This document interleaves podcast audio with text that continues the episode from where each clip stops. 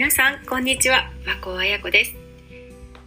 本日はですね、えー、何についてちょっとお話ししようかなと考えていたんですけれども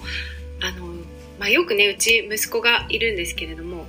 よくこういうことがあるんですよね、えー、欲しいものが例えばあったりですとか、えー、何かやりたいことがあるっていう時にですね例えばゲームをしたい。だけれども私はこう宿題をやってからゲームをしようねっていうね、えー、約束を2人でしているんですけれどもどうしても宿題をやる前にゲームをしたいっていうことがあるんですよね。でそういう時にあのやっていいって言われるんですけれども、ね、絶対後でやるからって言うんですけどこれ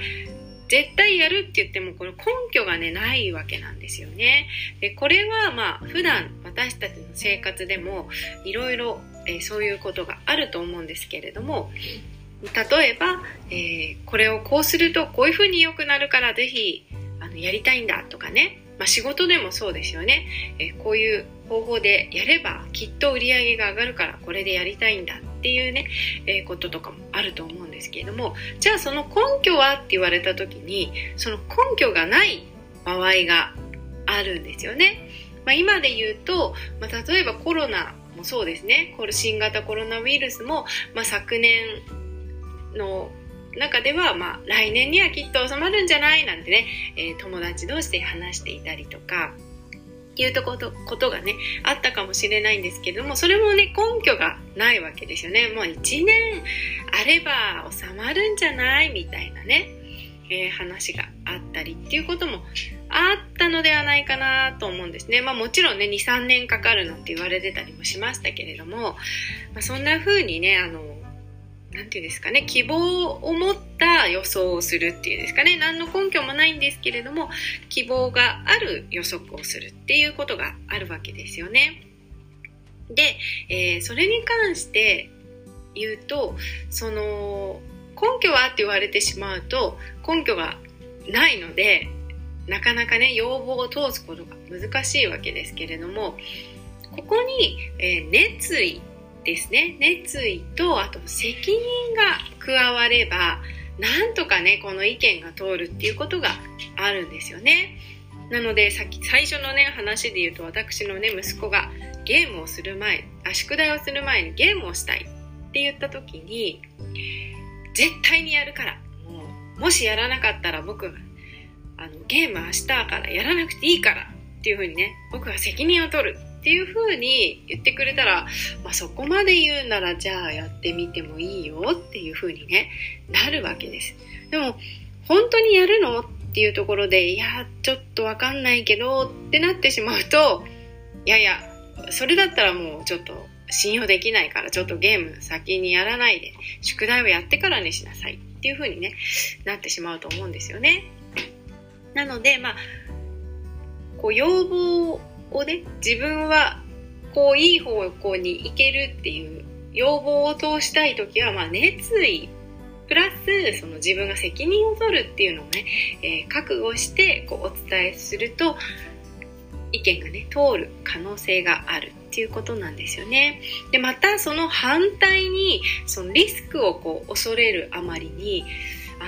悪い方にばかり考えてしまう人もいるわけですよね。そういうふうにこうすればうまくいくからこれやってみようよっていう人と、ね、絶対失敗してしまうに違いないからそういう冒険はしない方がいいよっていうね人といると思うんですよね。で、えー、まあ、どちらが一緒にこう仕事をしたりとか一緒にいる上でねいいかっていうと、まあ、やっぱりその何でもかんでも冒険をしないでいやきっと失敗しちゃうよ。っていうね後ろ向きな方よりはとりあえずやってみようね。なんとか自分が責任を取るからもしダメだったら責任を取るからやってみよう。っていう風にね言ってくれる方の方があの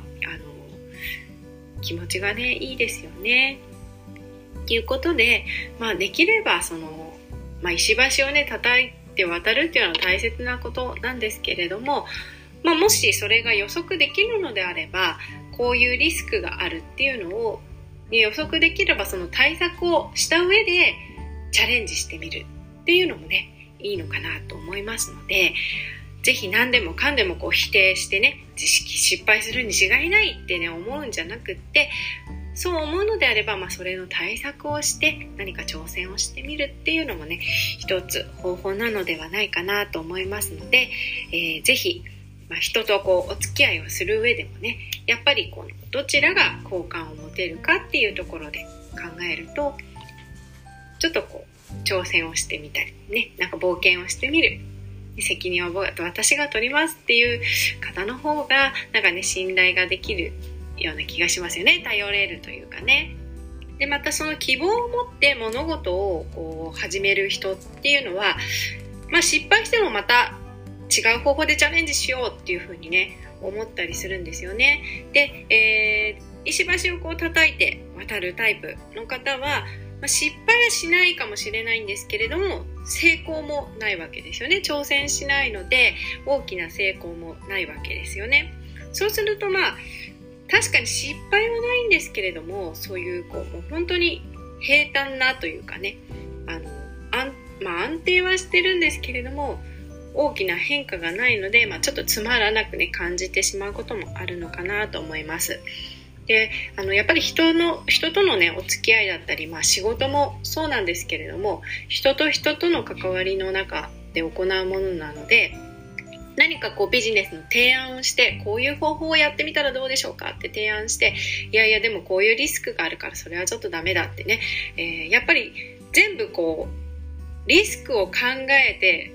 跳ねのける方ってやっぱいらっしゃるんですよね。で全部が全部跳ねのけられてしまうとだんだんあの提案する人もやる気がねなくなってきてしまうんですよね。どうせ提案してもあのダメになっちゃう。ね、ダメだって言われるに違いないっていう風になってしまって挑戦しなくなってしまうんですねで仕事にもやっぱ面白みを感じなくなってしまったりっていうことがあるので特にこう上司の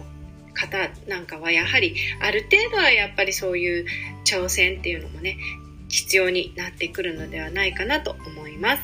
はい。ということで、えー、本日はそんなお話をさせていただきました。最後までお聴きいただきましてありがとうございます。それではまたお会いしましょう。和光彩子でした。失礼いたします。